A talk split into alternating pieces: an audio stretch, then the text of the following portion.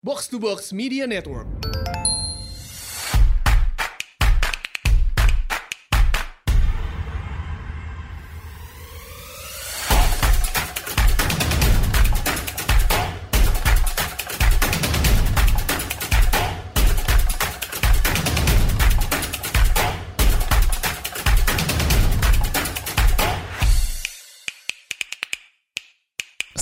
Asumsi Bersuara. Kali ini kita akan bahas soal disahkannya Undang-Undang Kitab Umum Undang-Undang Hukum Pidana atau UU KUHP baru minggu lalu.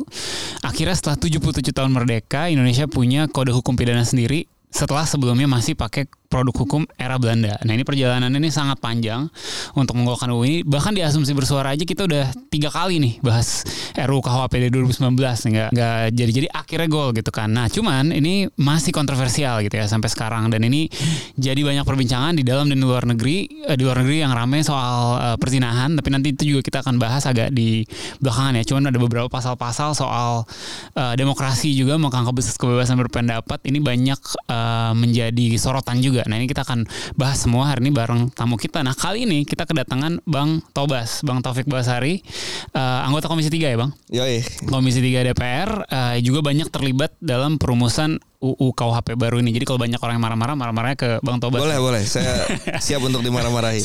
Betul, betul.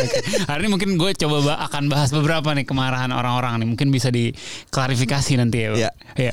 Em, banyak nih pertanyaan. Tapi mungkin pertama-tama sebelum kita bahas pasal-pasal apa pun yang bermasalah nanti ya, pengen dengar dulu kenapanya gitu. Kenapa ini penting? Karena banyak orang menanyakan ini urgensinya tuh apa gitu ya buat kita harus eh, punya undang-undang hukum pidana sendiri kan banyak bilang dekolonisasi kita dari dulu masa sih kita sampai sekarang masih pakai undang-undang eh, dari Belanda masih bahasa Belanda bahkan gitu Iya. kan yang yang ada sekarang terjemahannya cuman terjemahan doang nggak resmi kan Betul, ya. betul. kita masih bener-bener pakai bahasa Belanda gitu kenapa sih harus harus harus punya versi sendiri atau atau mungkin gampangnya kenapa nggak ya udah terjemahin aja terjemahannya di diakui aja kita sahkan nih terjemahan profesor siapa jadi Ku- KUHP yang beneran gitu kenapa kita harus buat ulang gitu sehingga banyak masalah akhirnya gitu banyak kontroversi gitu kenapa nggak terjemahin aja yang dulu bang Ya, jadi kan memang KUHP kita ini KUHP produk eh, Belanda ya. Yang tadi juga dikatakan bahwa sebenarnya bahkan terjemahan resminya itu nggak ada. Iya. Ya, yang ada terjemahan versi A, versi B, versi C Iya. yang bahkan dalam prakteknya ya eh, dari teman-teman avokat mereka bercerita ada juga yang dia deliknya rumusannya beda-beda Iya. akhirnya berdebat di soal perbedaan terjemahan bahkan seperti itu kan Iya. nah yang kedua juga em, ini KUHP kita yang existing ini udah su- sudah old style gitu. Jadi udah ya kenapa dia disusun di akhir abad 19 ya. Memang berlakunya eh, awal abad 20 ya 19 eh, 18 ya. Tetapi kalau kita lihat dengan disusun di akhir eh, abad 19 tadi itu kan sudah banyak perkembangan-perkembangan yang terjadi ya eh, hingga saat ini ya. Yang yang kemudian juga kita harus eh, update dong. Kalau misalnya kita mengikuti dengan situasi di akhir abad 19 itu tentu banyak hal yang sudah tidak cocok lagi. Nah, yang ketiga em, di mana-mana ya eh, satu satu kitab undang-undang hukum pidana suatu negara itu ya harus dihasilkan oleh negara itu harusnya gitu kan. Kita sudah merdeka, kok kita belum punya eh, KUHP kita ini. Nah, dan yang terakhir em, ide untuk memiliki KUHP sendiri ini sudah juga cukup lama. Idenya dari tahun 63, kemudian mulai disusun tahun 70-an eh, dirumuskan oleh berbagai eh, apa guru besar guru besar hukum pidana dan akhirnya setelah beberapa kali pembahasa- pembahasan di beberapa periode DPR barulah di periode 2019-2024 ini eh, dituntaskan pembahasannya dan disahkan meskipun baru berlaku nanti tiga tahun eh, mendatang.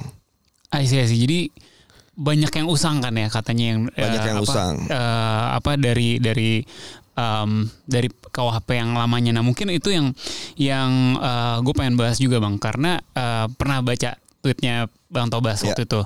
Em, kaitannya sama KUHP itu katanya ada dua buku gitu kan buku Betul. satu buku dua gue bukan anak hukum nih nggak ngerti nih buku satu apa buku dua apa gitu nah terus di situ dibilang di buku satu lah yang banyak per perubahan gitu ya. Ya. Buku satu katanya bahas asas, bahas pedoman gitu kan. Buku dua baru bahas kalau lu salah apa lu dihukumnya apa gitu.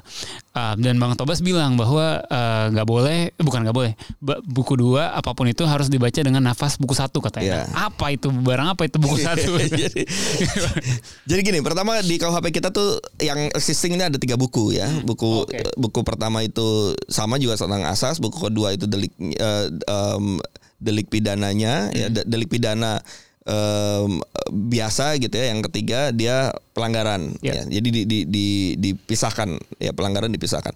Nah, sekarang kita jadikan hanya dua buku, yang pelanggaran disatukan di buku dua. Mm. Nah, uh, buku satu itu berisi asas-asas hukum pidana ya yeah. dan ketentuan-ketentuan umum. Kita bisa katakan dengan mudahnya dengan bahasa yang lebih mudah itu adalah pedoman untuk menjalankan buku dua. Oke. Okay. Nah, buku duanya ini berisi delik Delik itu adalah rumusan bentuk-bentuk perbuatan dan sanksinya apa. Nah, itu ada di buku 2. Ya. Nah, ketika kita menjalankan e, menerapkan e, delik ini yang ada di buku 2, maka dalam penerapannya dia harus merujuk berpedoman dan da, dalam satu nafas dengan pedoman-pedoman asas-asas ketentuan umum yang ada di buku satu. Hmm. Nah, kenapa dalam tweet gue bilang bahwa uh, banyak hal yang berubah? Ya karena memang kita bisa bandingkan saja ya asas kalau kita bicara soal asas hukum ya. Asas hukum di akhir abad 19 ya dibandingkan asas hukum sekarang itu sudah banyak yang ber, berkembang. Ya. Hmm. Ya um, baik asas hukumnya berkembang maupun juga pendekatan-pendekatan juga berkembang. Kalau dulu uh, pidana itu di abad di akhir abad 19 itu itu pidana di, ditempatkan sebagai hal yang utama. Hmm. Persoalan-persoalan masyarakat ya coba diselesaikan dengan cara pidana. Yeah. Ya, makanya sekarang budaya hukum e, masyarakat kita itu menjadi masyarakat yang punitif. Masyarakat punitif itu masyarakat yang gemar menghukum. Yeah. Jadi hukum pidana itu sama seperti paracetamol. lo, lo sakit kepala minumnya paracetamol, sakit perut juga minumnya paracetamol, pegel-pegel minum paracetamol. Jadi seolah-olah e, problemnya ada di tengah-tengah masyarakat ini selesai dengan kita memidanakan orangnya. Yeah. Nah, itu budaya hukum yang terbangun akibat dari um, KUHP kita yang memang pendekatannya masih pendekatan jadul itu tadi. Yeah. Nah, sekarang konsep pemidanaan modern kita ini sudah berubah ya. Uh, sekarang pidana itu ditempatkan sebagai ultimum remedium, sebagai hal yang terakhir ketika kita uh, sudah tidak mampu lagi menyelesaikan persoalan-persoalan di tengah masyarakat dengan pendekatan-pendekatan lain selain uh, pidana ya. Kemudian juga ketika kita pun melakukan uh, pemidanaan dalam suatu proses hukum yang e, berakhir atau berjalan, maka e, pemidanaan itu tidak lagi seperti konsep yang jadul tadi. Konsep yang jadul itu dia pidana dianggap sebagai pembalasan hmm. retributif ya. Lex talionis kalau zaman dulu bahkan zaman dulu itu mata balas mata gitu yeah, kan yeah. E, nyawa balas nyawa zaman dulu yang mana semakin berkembang sekarang sudah tidak lagi seperti itu ketika ada satu tindak kejahatan maka diproses hukum pemidanaannya adalah bukan maksud untuk sekedar membalas si, si pelaku saja, tapi bagaimana kemudian memperbaiki si pelaku, hmm. ya, mengkoreksi. Jadi menyatakan eh, bahwa perbuatan tersebut salah, si pelakunya harus didorong agar dia mengakui kesalahannya, dia menyadari kesalahannya, ya, kemudian bertobat, jadi kita memperbaiki juga si pelakunya, si pelaku kejahatan ini dengan konsep yang sekarang dianggap orang yang sakit gitu loh. Karena itu orang sakit ketika dia menjalani pidana dia harus kita sembuhkan agar dia bisa kembali lagi menjadi orang baik ketika sudah menebus kesalahannya melalui pidana ini kembali ke tengah-tengah masyarakat seperti uh, orang yang sudah menebus kesalahannya. Jadi bukan bukan kemudian kita terus stigma dan sebagainya. Itu konsep pemidanaan modern. Yang berikutnya juga um, jadi ada korektifnya. Juga ada restoratif ya. Restoratif itu dari istilahnya kan to restore gitu ya memulihkan keadaan. Ya kalau kita komputer ngeheng misalnya uh, ya kita restore aja untuk kembali ke hmm. uh, format awal. Nah sama juga ketika tindak pidana terjadi ada korban ya. Selama ini sering kali korban tertinggal penegakan hukum berjalan si pelaku dipidana tapi korbannya nggak mendapatkan manfaat apa apa dari proses penegakan hukum itu hmm. nah oleh karena itulah maka si korban ini harus juga kita pikirkan bagaimana dipulihkan keadaannya hmm. uh, itu pendekatan yang kedua pendekatan yang ketiga adalah rehabilitatif ya damage terjadi tengah-tengah uh, masyarakat maka ketika penegakan hukum ini um, berjalan, maka masyarakat harus mendapatkan juga hikmahnya, pelajarannya apa, sehingga mereka belajar dari dari proses penegakan hukum yang berjalan ini untuk kemudian melakukan pencegahan, ya terlibat secara aktif untuk uh, membuat masyarakat itu tidak lagi menjadi masyarakat yang uh, mendukung kriminal atau me membuat orang mencegah tidak berpikir kriminal.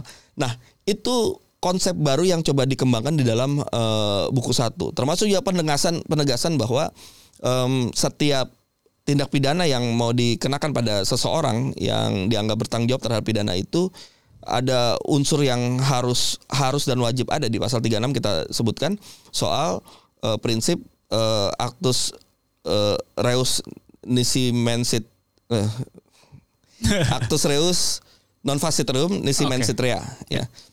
Artinya apa? Ada eh, ada dua unsur yang yang wajib ada ya di dalam seseorang bisa dikenakan pertanggungjawaban pidana itu actus reus perbuat harus ada perbuatan ya perbuatannya harus clear eh, dia berbentuk perbuatan yang kedua perbuatan itu harus ada mens reanya mens rea ini namanya kehendak jahat Hmm. ya eh, guilty mind kalau bahasa Inggrisnya. Jadi kalau perbu- eh, itu yang menjadi ciri khasnya pidana ya. Perbuatan melawan hukum itu bisa macam-macam. Ada perbuatan melawan hukum perdata, perbuatan melawan hukum pidan eh, administrasi, bahkan perbuatan melawan hukum adat, perbuatan melawan hukum em, apa namanya sosial, norma gitu ya. Norma-norma eh, masyarakat itu bisa nah yang ja- menjadi ciri khas dari hukum pidana adalah harus ada mens reanya. Kalau misalnya ada suatu perbuatan melawan hukum dia tidak ada mens reanya, misalnya ada satu eh, peristiwa hukum kita dirugikan oleh seseorang gitu. Hmm. Harus dicari dulu eh, lo ngerugiin gua itu ada kehendak jahatnya nggak? Kalau nggak bisa jadi ternyata itu eh, perdata Bener kayak kelalaian gitu. kayak ya, kelalaian itu juga eh, dia menjadi pidana kalau di pasalnya disebut karena lalainya. Contoh nih, kalau di KUHP kita yang sekarang, em, karena lalainya menyebabkan orang lain meninggal dunia, misalnya Iya. kecelakaan, gitu ya.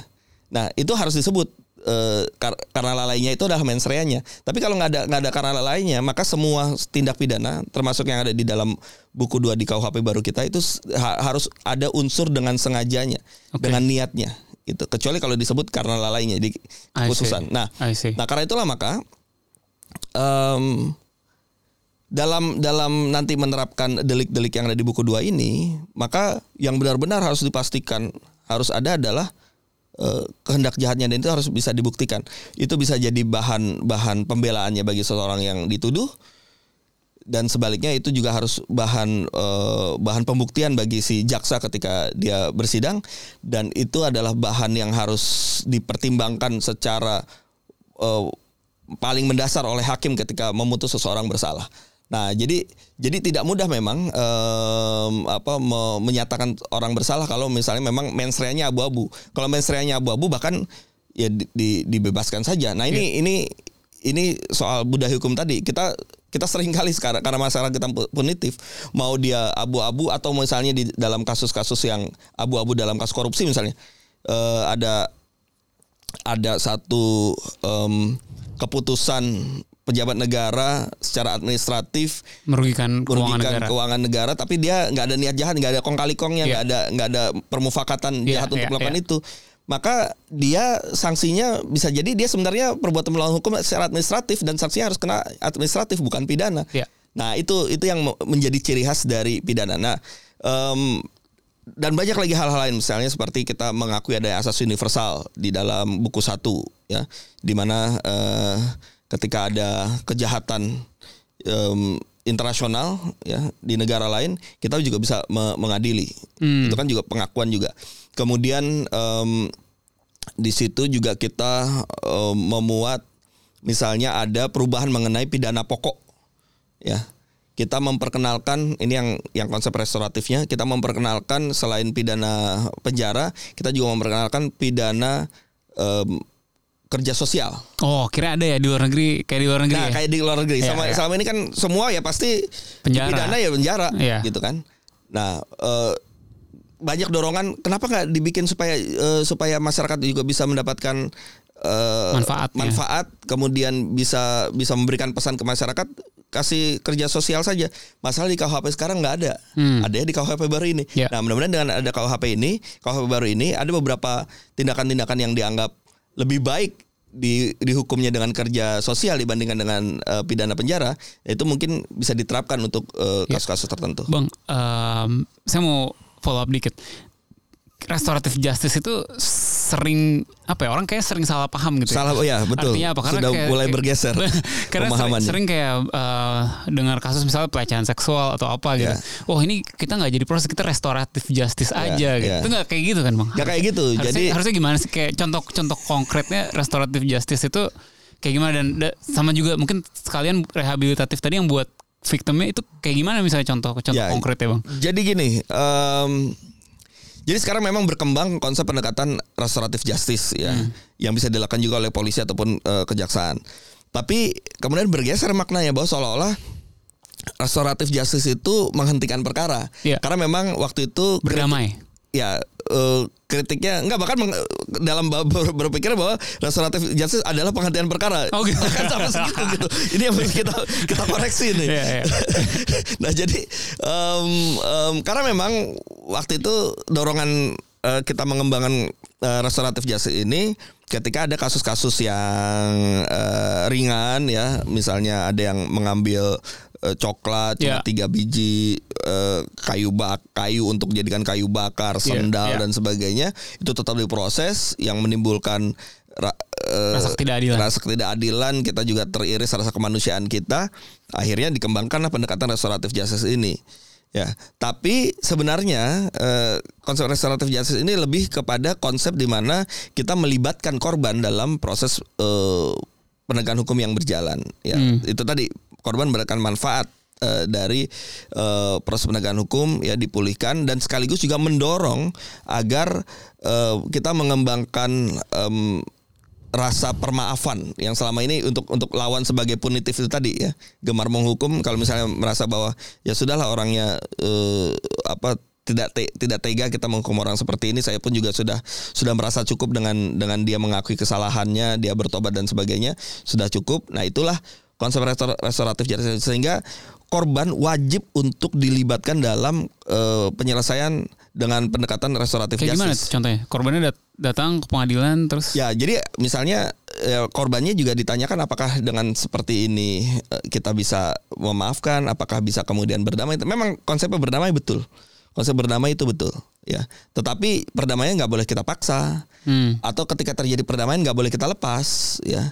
Yang selama ini terjadi kan ketika ada penghentian perkara dengan eh, konsep restoratif justice misalnya kemudian diglorifikasi. Wah kita berprestasi telah me- melakukan restoratif justice. Padahal itu biasa saja harusnya gitu ya. Biasa saja ya. Nah tapi juga eh, tidak boleh dilepas si pelakunya. Dilepas dalam arti tan- dilepas tanpa bimbingan. Hmm. ya dalam raker-raker saya dengan dengan eh, kejaksaan misalnya gue bilang ke kejaksaan em, kalau kita menyelesaikan restoratif justice maka si kejaksaan juga punya tanggung jawab untuk memastikan orangnya memang benar-benar bertobat. Dia menyadari bahwa itu adalah kesalahan. Kemudian libatkanlah masyarakat ya untuk membimbing orang ini sebagai bagian dari tidak hanya sekedar memulihkan keadaan si korban tapi juga korektifnya berjalan itu tadi. Hmm. ya eh, si si pelaku em, juga di, dijaga agar dia tidak mengulangi perbuatan lagi. Dia sudah menyadari bahwa benar-benar perbuatan dia salah gitu kan Eh, walaupun tadi tadi tadi keperluannya buat kayu bakar buat apa tapi tetap perbuatan Tetap sendiri nggak mencuri boleh. nggak boleh Ya. itu yang harus kita berikan pesan kepada masyarakat dan masyarakat pun juga harus memberikan pesan juga dengan menjaga dan membimbing si pelaku ini tadi yang kemudian eh, kasusnya tidak dilanjutkan karena ada perdamaian Ya. dengan korban. Nah, karena juga ada hal-hal tertentu ini maka khusus untuk tindak pidana kekerasan seksual ya karena gue juga ikut menyusun itu ya. ya kita katakan bahwa eh, khusus untuk kasus KS ini eh, kita tidak bisa terapkan perdamaian. Kita awalnya disebut restoratif justice, tapi gue bilang enggak ini jangan nanti kesannya malah keliru Ya. Eh, bahwa seolah-olah hanya sekedar perdamaian tok gitu, bahkan dengan memaksakan orang untuk berdamai. Jangan jangan begitu. Jadi dengan perdamaian saja, bukan dengan eh, restoratif justice. Oke. Nah, em, kenapa ini di, kita kecualikan untuk kasus kekerasan seksual? Karena memang ada problem relasi kuasa yang terjadi dalam kekerasan iya, seksual, iya. ya, yang yang em, tidak tidak mudah ya kita kita bongkarnya gitu kan. Oleh karena itu eh, tetap kita meminta agar untuk kasus kekerasan seksual harus ada proses hukum yang berjalan. I see. Jadi misalnya nih, misalnya pencurian gitu. Ya. Terus korbannya ini akhirnya sudah memaafkan karena mungkin barangnya udah dikembalikan, Ya. udah ada ganti rugi segala macam, memaafkan. Oke, kita berdamai itu it's okay. It's okay. Tapi kalau misalnya perkosaan nggak bisa Nggak gitu. bisa, mau ya. mau oh gue udah berdamai sama itu kita nggak tahu ada relasi kuasa apa yang terjadi. Jadi nggak boleh ada. Betul. Jadi ini biar biar clear kali ya uh, restoratif justice ini jangan sampai dikesankan beb- bebas gitu sih. Bebas kemudian pelaku sekadar menghentikan aja Ya, ya, ya, dan ya. seperti itu. Bang, eh, mungkin masuk mu- mulai mau masuk ke ke pasal-pasal yang bermasalah. Tapi sebelum itu, gue juga baca eh, di tweetnya Bang Tobas sempat bilang bahwa eh, Bang Tobas ini sebenarnya di beberapa pasal tuh awalnya nggak setuju gitu. Iya. Sempat bilang bahwa kalau bisa ini pasal di Hapuskan. gitu kan. Betul. Cuman eh, tidak semudah itu. Ya, ya. tidak semudah itu dan akhirnya eh, beberapa pasal itu tetap ada tapi dengan kompromi. Boleh nggak diceritain kayak apa sih eh, proses di belakang layar itu, Bang? Ya, jadi apa ada beberapa isu-isu krusial yang gue dalam posisi eh, meminta untuk pasal-pasal tersebut dihapus. Ya, beberapa di antaranya itu adalah yang memang diangkat oleh teman-teman masyarakat sipil juga. Ya. Eh, termasuk juga teman-teman mahasiswa dan sebagainya. Eh, kita berikan contoh aja beberapa ya, misalnya eh, living law ya, Oh, ya. hukum yang hidup di eh, tengah-tengah masyarakat itu sejak sebelum jadi anggota DPR, gue udah protes itu ke eh, guru gue itu Prof. Harkrisno Harkrisno yang juga jadi tim perumus. Iya. Ya, gue bilang, Prof, ini saya dulu belajar eh, hukum pidana, ya, yang paling pernah diajarkan adalah asas legalitas. Nulum delictum nula, nula puna eh, sine pra- pravia lehe punali. Tidak eh, tidak boleh seseorang dipidana apabila tidak eh, Tidak belum tahu. ada hukum undang-undang yang eh, mengaturnya. Ya, ya. Nah kalau kita mengakui living law hukum yang hidup tengah-tengah masyarakat yang nggak tertulis, yang em, abstrak itu melanggar orang nggak tahu apa-apa dia nggak tahu eh, eh, bahwa ada undang-undang yang mengatur itu tiba-tiba dia di, diminta pertanggungjawaban pidananya ya kalau undang-undang kan dianggap orang begitu udah ditaruh di undang-undang maka orang dianggap tahu gitu ya Iya, iya. dan tertulis. Nah, apalagi juga hukum pidana itu ada eh, eh, asas tuh lex scripta, lex stricta dan lex serta.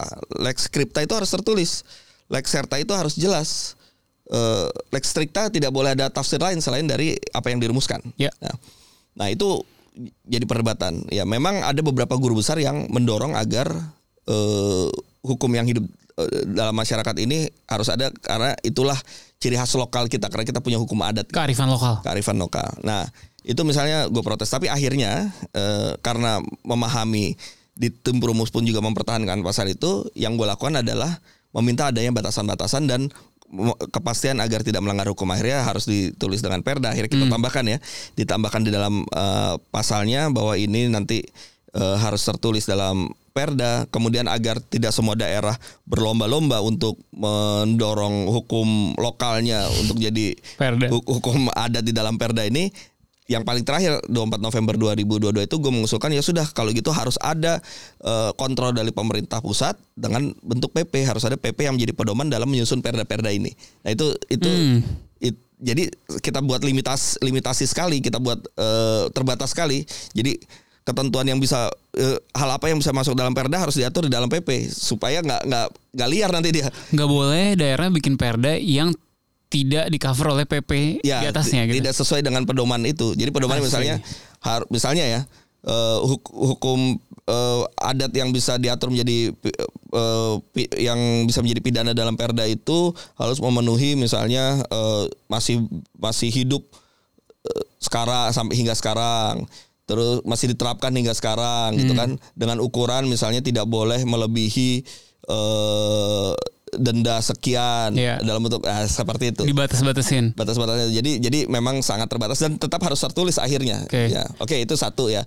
Eh, upaya upaya yang gue lakukan adalah me- Aneh, membuat gimana? batasan-batasan. Oke, kita kita hormati pendapat bahwa ini harus ada, tapi kita berikan batas-batasan. Kemudian em, contoh lain ya, misalnya pa- pasal-pasal yang dianggap berpotensi melanggar kebebasan dan demokrasi. Hmm.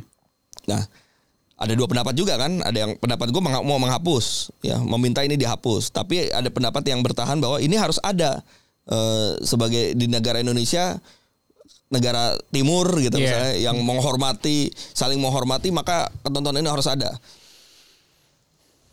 upaya untuk menghapus itu nggak tercapai. Akhirnya oke lah kita kita berikan penghormatan terhadap pendapat itu tapi kita berikan batasan-batasan. Nanti kita bisa diskusikan batasan seperti apa yang membuat ya alhamdulillah mudah-mudahan kekhawatiran yang muncul tengah-tengah masyarakat tidak akan Ya. terjadi seperti itu. Nah jadi itu yang dilakukan ya. Dan dalam rangka untuk mencari jalan-jalan keluar itu tadi kan dikatakan terus katanya ada lobby-lobby. Ya betul ada lobby-lobby. Jadi em, kan pilihannya begini nih kita call tinggi nih minta hapus kalau kemudian call tingginya nggak disepakati maka berarti kita kembali pada rumusan awal dong kan gitu Hmm, hmm. kalau kita nggak kasih alternatif lain jalan tengah Ya. Nah jadi akhirnya ketika itu di, di call tinggi nggak dapat, ya udah gue tawarkan jalan tengah tadi Ya. soal pembatasan-pembatasan itu.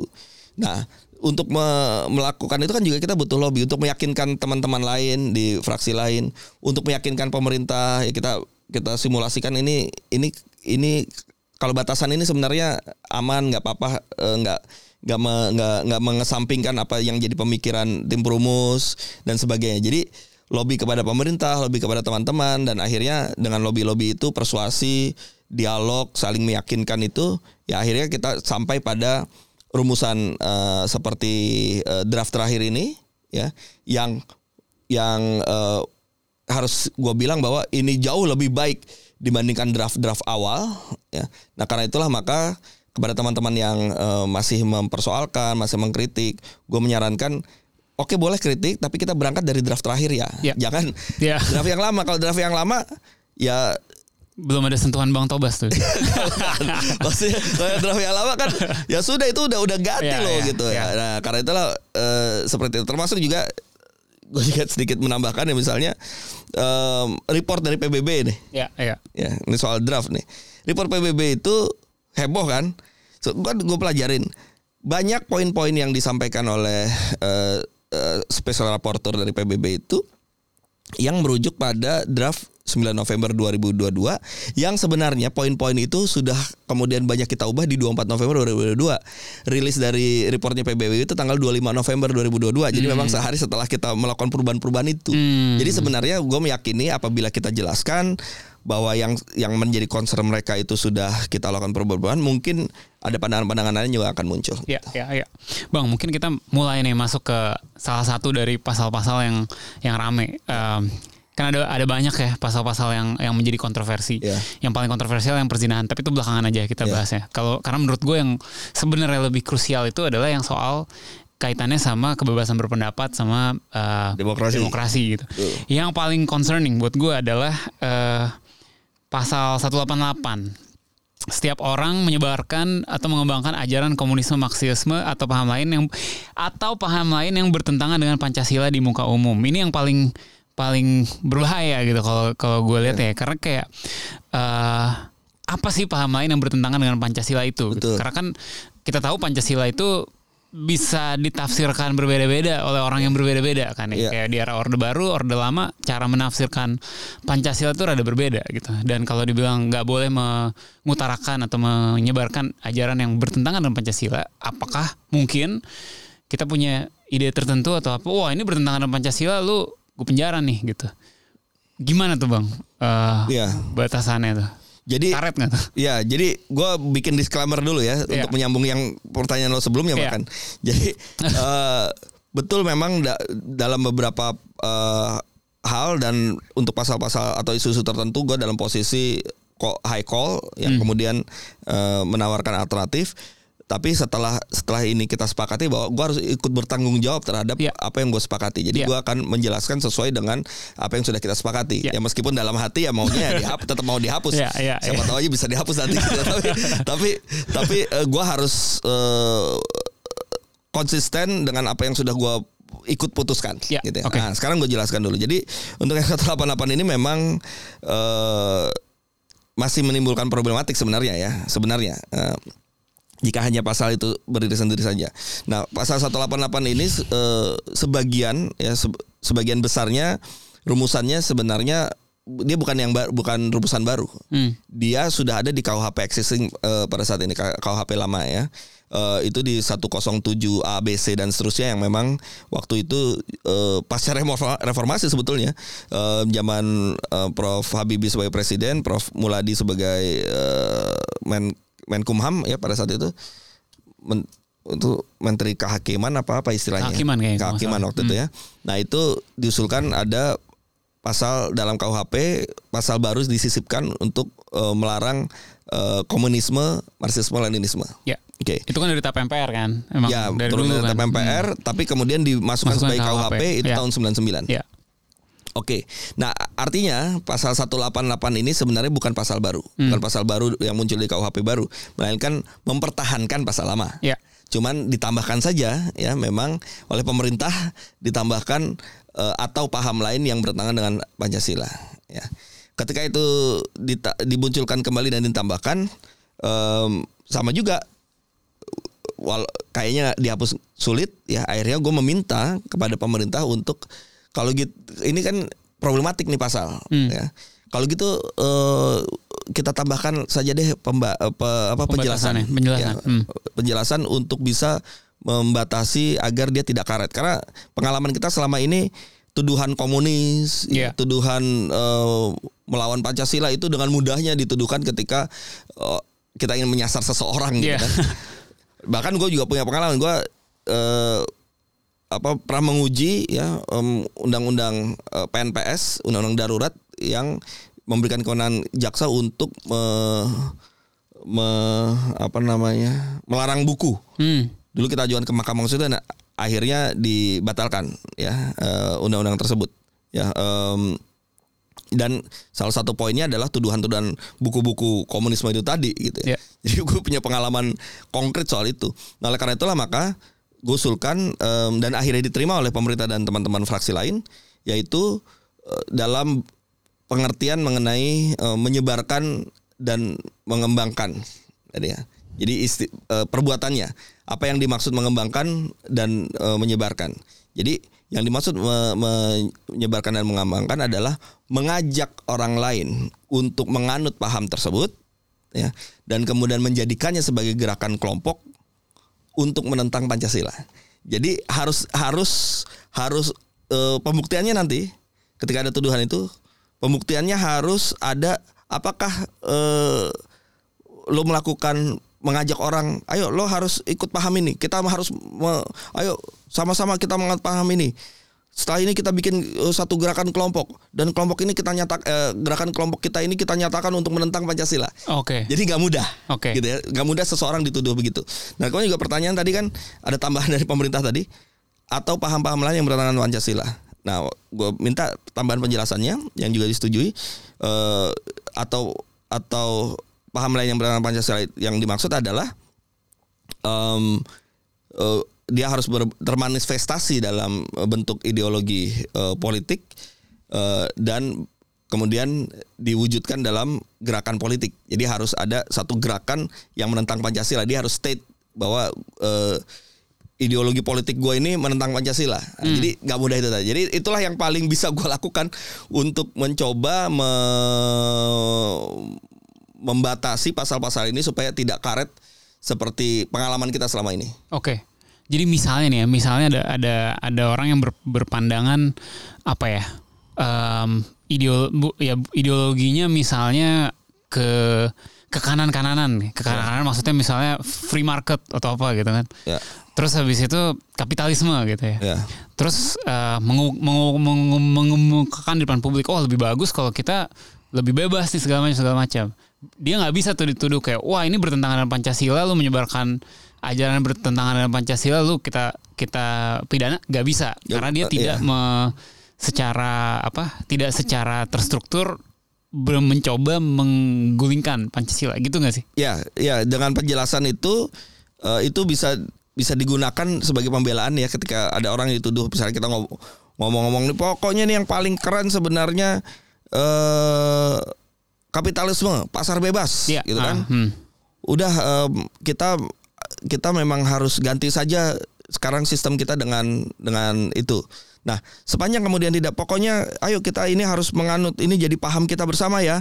Ayo eh, ini jadi kita kita buatkan sebagai suatu gerakan ya. Hmm. Gerakan ini memang untuk menentang Pancasila karena Pancasila sudah tidak lagi cocok dengan dengan perkembangan zaman. Nah, Hmm. Mari kita ganti sila kelima. Nah itu baru salah. Nah, ya itu baru yang bisa diterapkan. Memang memang harus gua akui ya, itu akan tergantung pada penerapannya nanti. Ya, ya. Tapi setidaknya paling nggak kita udah buat pagar-pagarnya dulu lah. Eh, kalaupun nanti aparat penegak hukum misalnya masih cara berpikir lama dia terus memproses aja, paling nggak setidaknya penjelasan itu bisa dipakai untuk pembelaan Oke. eh, ketika di persidangan. Minimal dipersulit lah ya untuk Iya. untuk eh, mengabuse eh, pasal yang mungkin seharusnya Betul. tidak pernah ada itu. Oke, em, kemudian yang yang ramai juga adalah soal penghinaan kepala negara. Ini juga Bang Toba sudah jelasin sebenarnya bahwa komprominya adalah dia hanya bisa dilakukan penuntutan oleh kepala negara atau kepala lembaga negara yang dimaksud gitu. Tapi tet- tetap gue penasaran kayak urgensinya tuh apa gitu. Karena kepala negara manusia juga, penghinaan tuh juga udah ada di pasal yang lain gitu kan. Kenapa dia harus di dibuat terpisah gitu. Itu kalau yang buat penghinaan kepala negara ya. Kalau yang eh, yang buat lembaga negara itu juga apa definisinya penghinaan gitu. Eh, Betul. ap- apakah kalau gue bilang ah jangan nanti kena ya nggak mesti tiga tahun lagi ya misalnya gue bilang wah bang DPR nih nggak ada gunanya gitu Ya. itu gue kena nggak tuh Ya, jadi gini, memang, eh, lebih khusus lagi soal penyerangan harkat martabat terhadap presiden dan wakil presiden ini, gue mengalami dilematis yang sangat kuat ya. Kenapa? Karena gue punya pengalaman bahkan men- eh, mengadvokasi eh, eh, kasus ini yang membela orang yang dituduh dengan em, penghinaan terhadap presiden wakil presiden sampai 6 sampai 7 7 kasus tuh eh, yang gue tanganin dulu. Dan gue juga mendorong penghapusan pasal 134 dulu kan 134 di KUHP dan alhamdulillah akhirnya di, di- dibatalkan oleh Mahkamah eh, Konstitusi. kayak udah pernah dibatalkan nih Sudah dibatalkan. muncul Nah, lagi nih. muncul lagi. Iya. Nah, itu kan jadi Iya. susah juga untuk menjelaskannya gitu. Iya. Kalau pemerintah menjelaskan lebih enak gitu. Tapi tet- tetap gue harus punya tanggung jawab untuk menjelaskan ini juga. Iya. Nah, em, begini, kalau menurut pemerintah, ya kenapa pasal ini dihidupkan kembali, ya meskipun pasal yang serupa sudah dibatalkan oleh MK, itu karena em, apa pasal ini berbeda dengan pasal 134. Kalau pasal 134 itu penghinaan terhadap presiden dan wakil presiden, bunyinya begitu. Kalau yang pasal di KUHP baru ini penyerangan harkat dan martabat terhadap presiden dan wakil presiden. Ya oke lah kita bisa berdebat apa bedanya itu. Tapi gue gak akan masuk di situ. Tapi yang jelas menurut pemerintah itu berbeda. Oke. Oke. Yang kedua yang menjadi berbedanya adalah kalau pasal 134 dulu yang dibatalkan oleh MK itu em, dia delik biasa ya. Hmm, oke Dan itu bisa dilakukan siapa aja Ya dalam prakteknya itu terjadi ya. Yang kasus-kasus yang tadi gue bilang gue tanganin itu yang membuat LP-nya membuat laporan polisi adalah polisi itu sendiri. Ya oke Jadi bikin bikin laporan sendiri, kemudian diproses sendiri, Buat dan akhirnya berproses sampai ke pengadilan kan begitu. Eh, nah sekarang nggak bisa. Ya. Ya dengan delik aduan dan yang dis- dan disebutkan bahwa yang bisa mengadu hanya yang bersangkutan ya presiden atau wakil presiden itu sendiri secara tertulis. Yang bisa dilakukan secara tertulis bisa bisa sendiri, bisa langsung bisa tertulis juga. Itu eh, tentu nggak mudah ya bagi seorang presiden eh, untuk melaporkan sering-sering melaporkan ya suatu hal yang dianggap menyerang harkat dan martabatnya. Pasti dia pilih-pilih juga. Kalaupun ada presiden yang begitu ya kita berikan penilaian secara politik aja berarti ini Hmm. sensi banget nih Ya, ya. ke presiden kan? Layak apa enggak gitu kan? Nah paling enggak pembatasan itulah yang bisa kita lakukan ya untuk supaya membuat em, pasal ini tidak mudah diimplementasikan. Tapi poin sebenarnya adalah ini a- ini di soal bahwa kita memang menghormati pandangan yang eh, ingin agar pasal ini ada. Di sisi lain kita juga mencoba mengakomodir kekhawatiran eh, teman-teman yang menginginkan agar pasalnya dihapus gitu ya. Nah akhirnya eh, ya upaya akomodasi kedua kepentingan ini dan menjadi jalan tengah inilah yang kita lakukan. Yang sama juga untuk eh, pasal lainnya. Kalau gue mau gambarkan ya, Ray, ini sebenarnya ini secara faktual eh, perdebatan soal cara pandang negara yang berbeda, yang satu eh, progresif liberal lah anggapnya Ya, seperti itu. ya. Eh, kita mendukung kebebasan eh, dengan kedaulatan ada di, di tangan rakyat sepenuhnya dan rakyat bebas untuk menuntut apa pun kepada negara ini. Di sisi lain ada pandangan yang mengatakan bahwa negara adalah eh, satu hal yang juga harus kita jaga marwahnya, harkatnya Eh, karena itu harus ada pasal yang memberikan perlindungan terhadap itu. Ya. Nah ini dua dua pandangan yang berbeda. Yang sebenarnya perdebatan ini bahkan kalau kita telusuri sudah ada sejak eh, menjelang negara kita merdeka. Hmm. Perdebatan antara eh, Yamin di satu sisi dengan Supomo di sisi lain. Yamin itu dulu waktu pe- perdebatan BUP, BPUPK itu ketika menyusun konstitusi di awal-awal sebelum merdeka itu dia ingin agar eh, konstitusi kita memuat deklarasi hak-hak fundamental. Ya pada saat itu belum ada deklarasi universal hak manusia kan baru ada tahun 48. Ya pada saat itu rujukannya adalah em, apa Declaration of Independence Amerika ya kemudian juga Declaration des droits de, uh, at, at home de at du citoyen uh, Prancis ya di mana pada saat itu ditentang oleh Supomo karena Supomo menganggap bahwa negara kita ini negara kekeluargaan ya nggak perlu ada begitu begitu negara kita ini harus negara yang kuat Eh, warga negara adalah kelu- berkeluarga Nah, Nah jadi ada dua dua pandangan yang dulu ada, sekarang pun masih ada kenyataannya. Nah itu yang yang akhirnya mau nggak mau, ya gue juga akhirnya mengambil posisi ya sudah kita ambil jalan tengahnya saja. Gitu. Ya, ya, ya, ya. Em, kalau yang lembaga negara tadi bang gimana? Sama, jadi sama tuh. Jadi nuansanya, makanya gue masukkan ini dalam satu klaster ya. Eh, yang gue katakan klasternya ini adalah klaster pasal-pasal yang dianggap berpotensi eh, mengancam kebebasan dan demokrasi. Ya, di situ ada pasal tentang makar. Ya, di situ ada pasal tentang eh, penyerangan harkat martabat presiden dan wakil presiden. Di situ ada pasal eh, tentang penghinaan terhadap eh, penguasa umum. Hmm. Di situ ada pasal tentang penghinaan terhadap lembaga negara dan eh, pasal tentang penghinaan terhadap pemerintah pusat. Nah, Penguasa umum siapa tadi? nah itu alhamdulillah ini kan? juga ini kan ya? informasi. Iya. Eh, sekarang kan masih ada tuh masih beredar tuh eh, apa namanya flyer-flyer atau Iya. meme-meme yang yang mengatakan kalau kita nge-tweet tentang polisi eh, yang dianggap menghina polisi, nge-tweet eh, menghina pejabat, eh, menghina bupati, nanti kita bisa penjara. Alhamdulillah sudah kita cabut. Hmm. Ya, ini salah satu yang kita akomodir Ya. seluruhnya. Ya. Ya, tuntutan masyarakat itu. Berhasil Jadi, nih komprominya. Berhasil. Eh, berhasil nih lobbynya. kita cabut, Ya. ya. Hmm. Kita argumentasinya bahwa ya ini memang karet eh, nanti orang seenaknya aja main-main penjarain orang itu betul. Kalau itu alasannya bahwa Ya. itu bisa bisa berbahaya betul. Karena itulah kita hapus. Jadi sudah tidak ada lagi ya pasal penghinaan terhadap kekuasaan umum.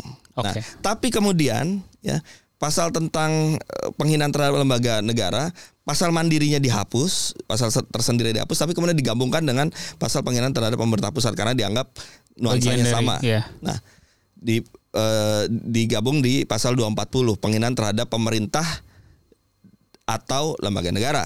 Tapi sama juga konsepnya dengan yang soal presiden wakil presiden itu kita batasi jadi dia delik aduan ya. Eh, em, sehingga hanya hanya yang terkena saja, yang terkena penghinaan itu saja yang bisa mengadu. Itu pun kita kita batasi lagi dengan bahwa yang bisa mengadu hanya pimpinan dari lembaga negara itu atau pimpinan dari pemerintah. Hmm. Ya kalau pemerintah tentu presiden, balik lagi presiden. Kalau lembaga negara ya ketuanya. Gue beri contoh begini. Ketika ada seseorang yang dianggap melakukan penghinaan terhadap Mahkamah Agung. Maka yang yang bisa melapor itu hanya Ketua Mahkamah Agung. Ya. Sementara pihak-pihak lain di dalam Mahkamah Agung misalnya eh, Hakim Hakim, Agung. Agung, pejabat MA, panitera atau siapa pun masyarakat bahkan itu tidak bisa mengadu. Jadi hanya eh, Ketua MA atau misalnya DPR tadi. Kan lo bilang gimana kalau gua nyela-nyela DPR gitu. Ya. Itu pun juga hanya ketua DPR dan tentunya ketika ketua DPR harus misalnya akan mempergunakan pasal ini, maka pasti harus ada mekanisme internal yang dijalankan. Misalnya. Misalnya lo menghina anggaplah gue gak, bukan gue sekarang gue orang yang sensitif gitu ya. Lo menghina gue nih. Menghina gue dalam posisi gue sebagai anggota DPR atau menghina kelembagaan gue di depan gue sehingga gue tahu bahwa lo melakukan penghinaan itu misalnya ya. Ya. gue sebagai orang sensitif gitu. Gue bilang oh ya udah ini nggak boleh nih Ray ini eh, harus kita proses nih. Maka gue harus menempuh satu mekanisme yang juga nggak mudah. Gue harus eh, sampaikan dulu dalam suatu rapat dengan jenjang mekanisme yang tertentu bahkan harus kita putuskan dulu ya, sebagai keputusan bersama un- bersama untuk kemudian menugaskan ketua DPR untuk membuat laporan artinya nggak akan nggak akan mudah I see. dan jadi poinnya adalah sama tadi kita kita menghargai pendapat yang menyatakan bahwa pasal ini harus ada tadi lembaga-lembaga negara itu katanya harus dijaga marwahnya gitu ya. Kita hargai itu ya sebagai simbol sebagai simbol yang eh, kita akomodir kepentingan eh, pandangan itu gitu ya. Tapi sisi lain ya pasalnya nggak mudah untuk diterapkan. Nah, jadi jadi itulah komprominya Ya. gitu.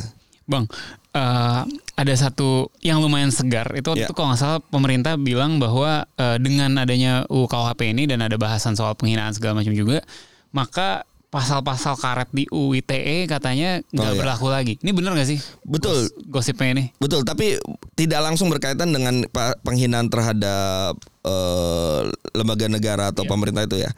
Em, tapi terkait juga ya. Jadi gini, kita kan sama-sama menyadari nih em, undang-undang ITE ini problematik ya Iya, untuk pasal-pasal pidananya. Jadi undang-undang ITE ini sebenarnya eh, landasan pemikiran awalnya itu adalah undang-undang TE.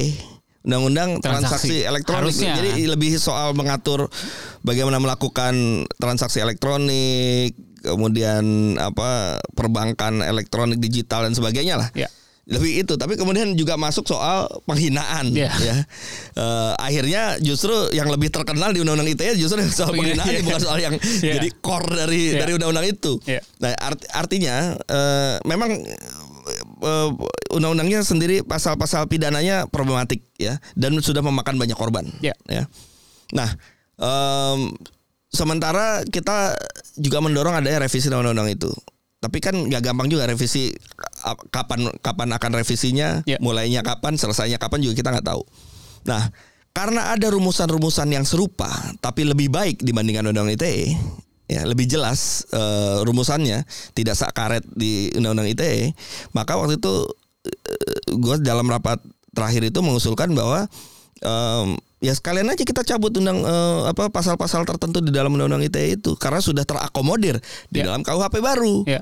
Em, apa namanya dan juga dengan tindak pidana yang bisa kita rendahkan lagi supaya dia tidak ditahan dengan serta merta mudah ditahan dan Iya, sebagainya. Iya, iya, betul. Nah akhirnya sepakat lah ya setelah lobby dan apa yang kita meyakinkan dan seterusnya akhirnya disepakati bahwa eh, beberapa pasal di undang-undang ITE itu untuk pidana di, dicabut dicabut tapi rujukannya kemudian merujuk pada KUHP baru ini apabila ada eh, perbuatan-perbuatan yang serupa. Tapi yang jelas rumusan dalam KUHP baru lebih baik lebih strict dibandingkan dengan eh, karetnya eh, yang ada di undang-undang ITE. Dan itu tadi ya karena tuntutannya lebih rendah jadi nggak bisa nggak langsung penahanan kan Betul betul. Itu juga kita pikirkan ya karena selama ini kan eh, penahanan dianggap sebagai eh, ajang juga untuk menekan kan. Iya dong. Eh, di, di, di- ditahan untuk kemudian nanti ya Terus supaya orangnya takut gitu ya kan? Itulah belum- makanya ya mudah-mudahan jadi lebih baik lagi. Meskipun catatannya Ya. KUHP baru kan baru ber- berlaku tahun tiga lagi. tahun lagi. Jadi, ti- tunggu tiga tahun kalau tunggu mau tiga tahun.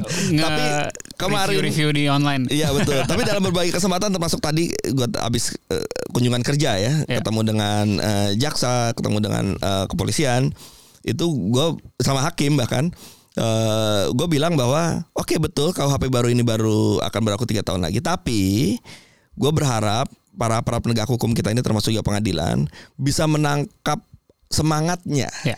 gitu. Jadi eh, semangat KUHP baru meskipun pasalnya masih pakai pasal undang-undang ITE misalnya, tapi tolong itu juga diperhatikan. Jadi mewarnai proses penegakan hukumnya atau bahkan mewarnai pertimbangan-pertimbangan hakim ketika Ya. dia memutus untuk kasus-kasus ITE yang memang faktanya masih berlaku sampai tiga tahun nanti. Sambil latihan lah ya, latihan Betul, sambil. betul, Bang, sebenarnya kalau kita bahas satu persatu semua pasalnya nggak nggak habis nih waktu itu. Tapi ada satu pasal yang nggak mungkin kita nggak bahas, bang, Iya. karena semua orang ngomongin ini, terut- terutama juga dari luar negeri gitu kan, Iya. turis-turis pada khawatir katanya mau Iya. mau ke Indonesia.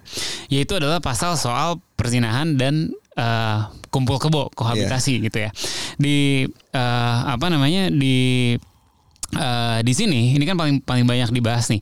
Ya oke, udah banyak dibahas bahwa pasal ini dibatasi dengan jadi delik aduan. Delik aduannya adalah eh, hanya boleh diadukan oleh anak, orang tua atau pasangannya saja. Di mana sebelumnya hanya boleh dilaporkan oleh pasangan sahnya aja gitu kan.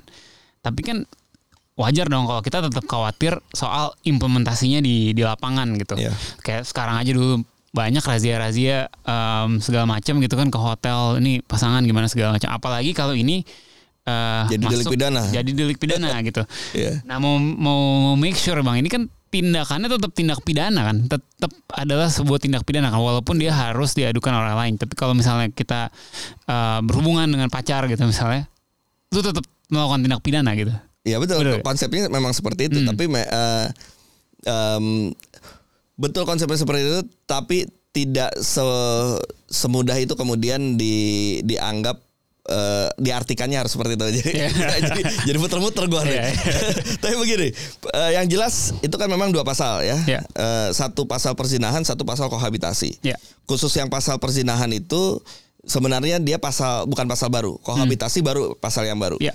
Pasal perzinahan itu bukan pasal baru tetapi mengalami perluasan. Ya. Kalau di KUHP kita yang lama ini yang existing, dia pasal perzinahan itu konsepnya adalah kejahatan terhadap perkawinan. Betul. Ya, oleh karena itulah maka dengan KUHP yang sekarang yang existing ini em, yang bisa mengadukan hanya suami atau istri. Ya karena kan salah satunya terkait perkawinan. Nah, oleh per- eh, perumus KUHP ini kemudian diperluas eh, makna dari perzinahan ya. Sehingga juga termasuk bagi orang-orang yang eh, belum menikah sama-sama belum menikah gitu yang yang single tapi kemudian eh, melakukan eh, perbuatan tersebut gitu. Nah, em,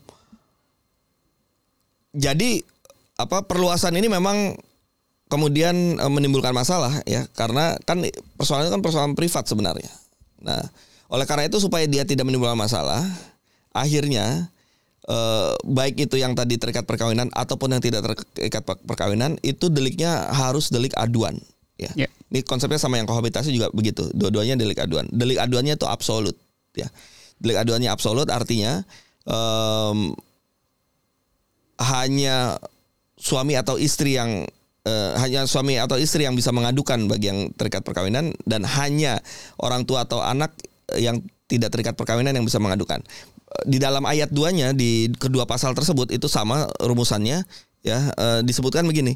em, perbuatan ini tidak dapat dituntut kecuali dengan Ya. aduan dari eh, dua dua pihak tadi ya artinya apa Em, kalau tidak ada aduan itu maka dia tidak dapat dituntut betul delik pidana tapi tidak dapat dituntut Oke. nah kalau kita mau eh, mau mengambil eh, jadi gini itu yang pertama. Yang kedua ini kembali lagi memang ini soal soal tadi dua pandangan yang muncul berbeda dari kutub yang masing-masing berbeda ya.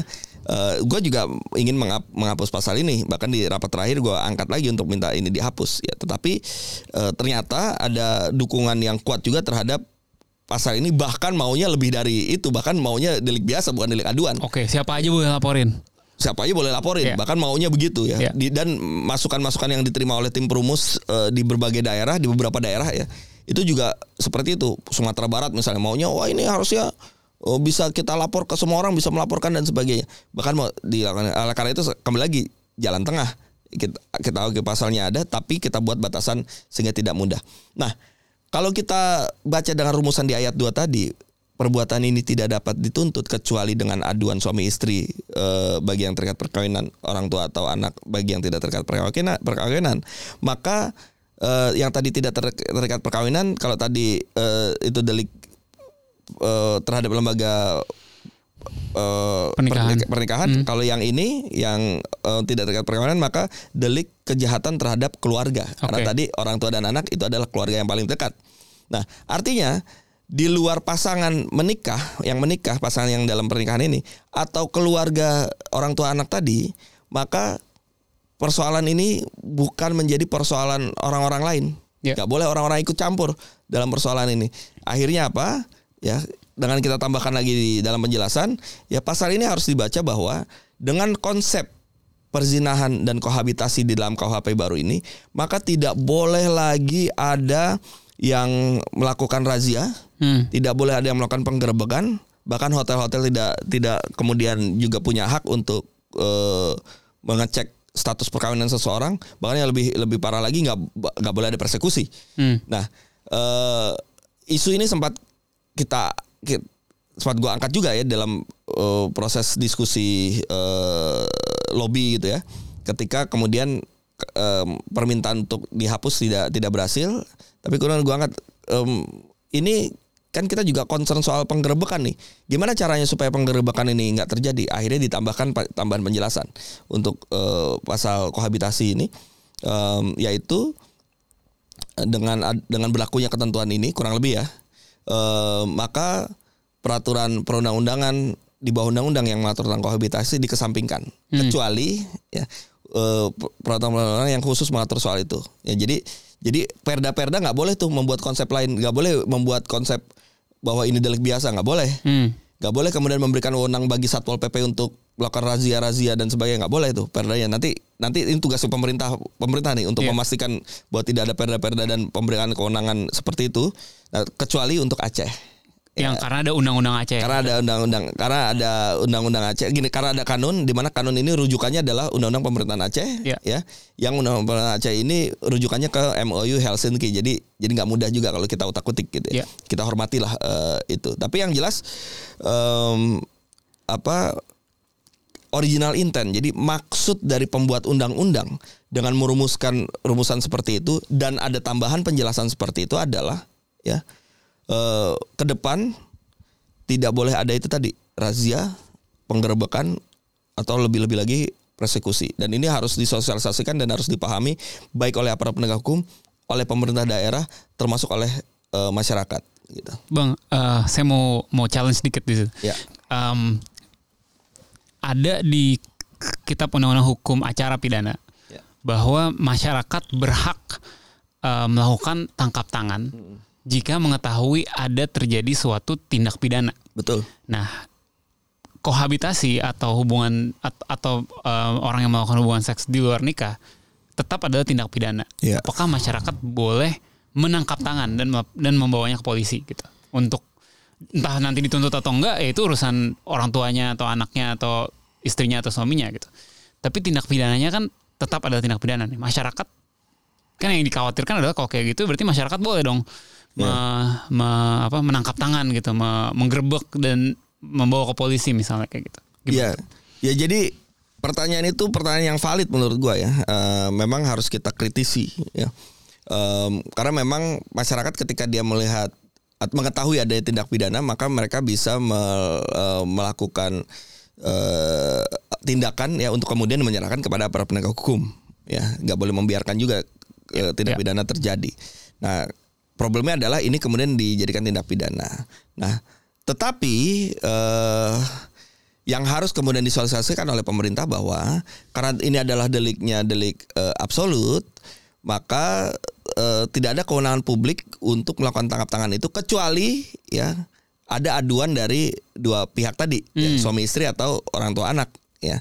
Em, oleh karena itulah maka ya ini harus menjadi bagian dari eh, sosialisasi atau bahkan nanti ketika kita me- menyusun eh, revisi terhadap KUHAP menurut gua karena itu jadi jadi eh, apa pertanyaan yang problematik juga gitu ya bahkan harus kita tuliskan secara jelas ya untuk delik-delik yang bersifat eh, aduan absolut maka tidak boleh masyarakat untuk melakukan tindakan apa pun kecuali terhadap orang-orang yang diberikan kewenangan oleh undang-undang tersebut untuk mengadukannya.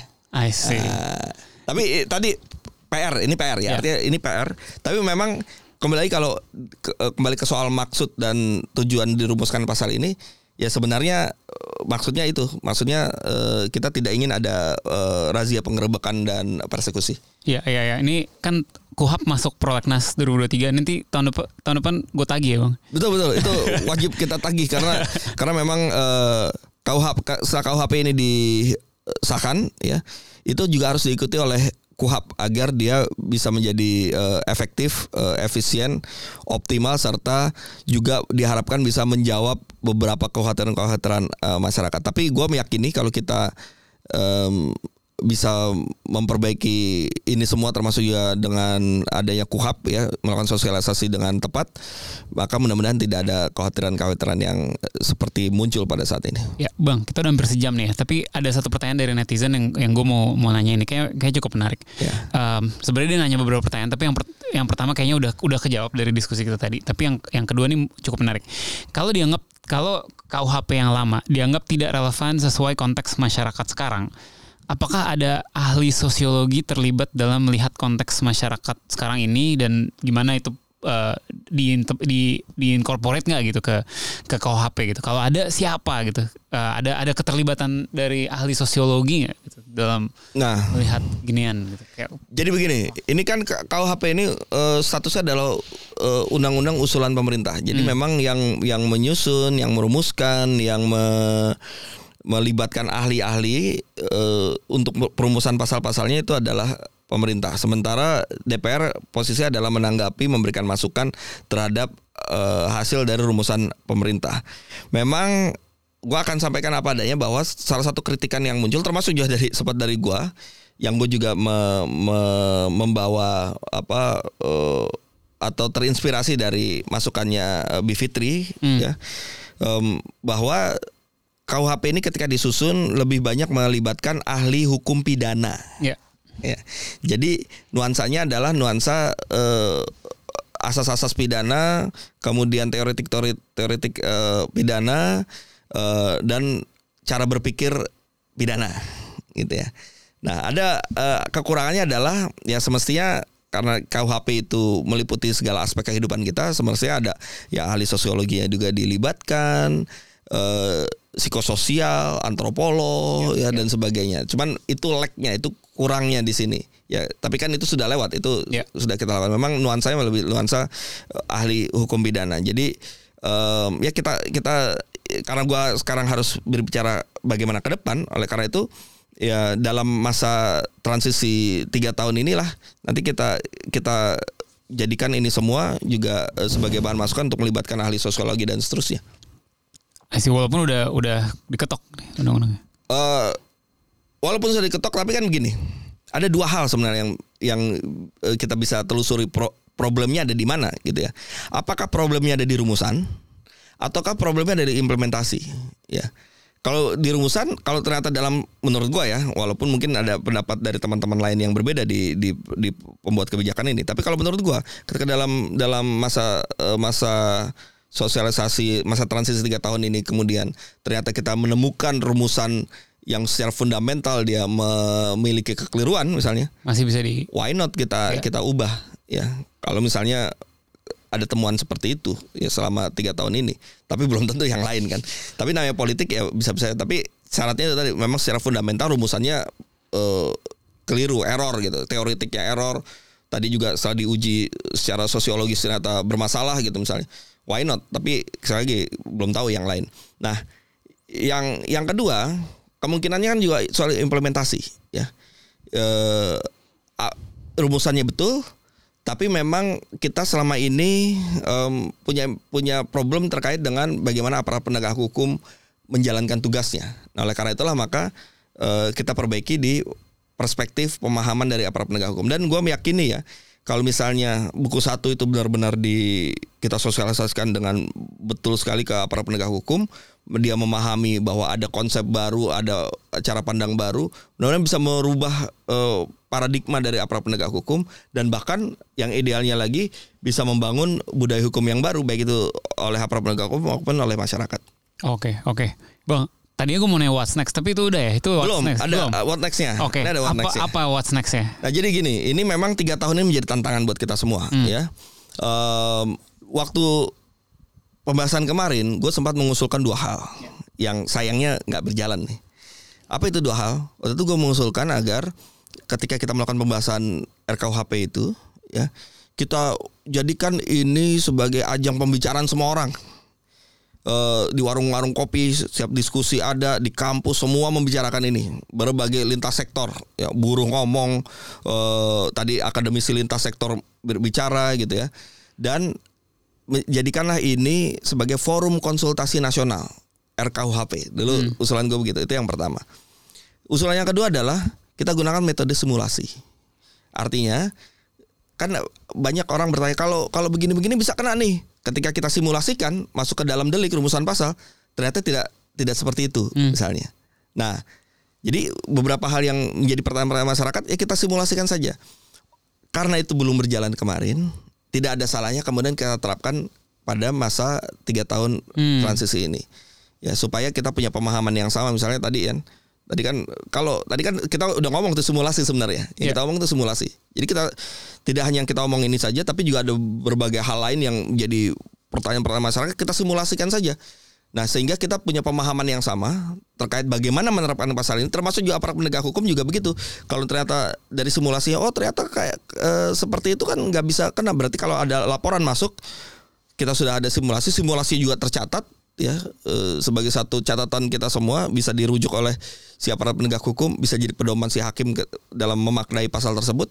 Ya mudah-mudahan eh, bisa bisa tidak semengkhawatirkan seperti yang eh, muncul sekarang. Tapi yang jelas yang penting kita sama-sama ya sekarang sudah ada KUHP barunya ini dan kita pandang ke depan ya ada beberapa hal yang positif yang oh, gini kita bisa rumuskan secara positif untuk ke depannya seperti tadi pandangan soal supaya tidak ada razia penggerbekan persekusi itu juga bagian dari me- mempositifkan hasil yang memang tidak Ya. sempurna ini Ya. untuk kemudian kita bisa me- membuat eh, manfaatnya lebih optimal lagi.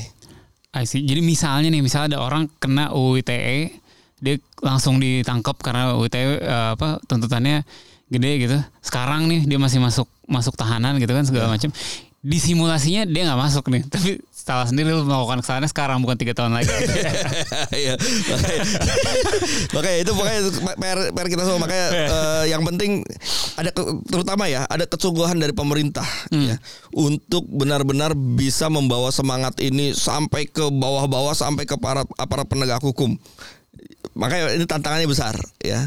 Eh, oleh karena itulah maka Em, ayo kita sama-sama kawal. Kalau gua ng- ngomongnya ke depan ya kita kawal, bukan bagaimana kita ngutak-ngutik lagi yang sudah diputuskan. Agak sulit memang secara politik meskipun juga dalam hati juga ada pengen tetap ada yang pengen dihapus-hapus tapi nggak mungkin kita gua udah harus tanggung jawab pada ini makanya tadi di depan kan kita eh, lo bilang bahwa siap dimarahi gua harus siap dimarahi Ya. gua harus siap bertanggung jawab atas, atas yang gua ikut eh, putuskan tapi gua eh, siap untuk eh, menjelaskan semuanya setiap pertanyaan-pertanyaan yang muncul supaya kita punya persamaan eh, pandangan dan persepsi supaya jangan sampai keliru memahami pasal-pasal ini. Ya. Bang terakhir banget ada nggak nih hal yang mungkin Bang Tobas pengen masyarakat tahu tapi belum sempat kita sentuh nih dari tadi soal KUHP baru ini. Masuk ke pasal bisa. Boleh, boleh. Ya, ada pasal yang juga em, eh, cukup ramai dibicarakan yaitu pasal 256 soal eh, demonstrasi. Demonstrasi, Ya. ya, ya. Jadi em, ada menurut gua kita harus sama-sama membaca. Jadi teman-teman mahasiswa, teman aktivis kan gue juga dasarnya dulu juga seneng demo kan, jadi bisa memahami ya kekhawatiran teman-teman. Tapi begini, em, pasalnya harus dibawa dibaca secara utuh, Hmm. ya. Em, dalam hukum pidana itu Nah, namanya seseorang bisa dikenakan eh, pertanggungjawaban pidana kalau seluruh unsurnya terpenuhi. Kalau satu saja unsur tidak terpenuhi maka dia tidak bisa kena pidana. Oke. Nah, di dalam pasal 256 itu ya disebutkan eh, setiap orang yang setiap orang tanpa pemberitahuan kepada pe- pejabat yang berwenang eh, melakukan em, pawai, unjuk rasa atau demonstrasi yang eh, menimbulkan em, apa Terganggunya ketertiban terganggunya umum. ketertiban umum ya menimbulkan eh, kerusuhan atau keonaran huru hara baru dipidana. Nah artinya apa? Kalau misalnya ada ada jadi ini bukan pasal untuk unjuk rasa, Hmm. bukan. Tapi ini adalah pasal untuk unjuk rasa yang tanpa pemberitahu eh, unjuk rasa tanpa pemberitahuan yang menimbulkan tadi itu tadi menimbulkan akibat. Jadi harus harus utuh tuh bacanya. Nah, eh, sehingga ketika ketika suatu kelompok orang melakukan unjuk rasa tanpa pemberitahuan tapi tidak menimbulkan hal-hal tadi, maka tidak bisa diterapkan pasal ini.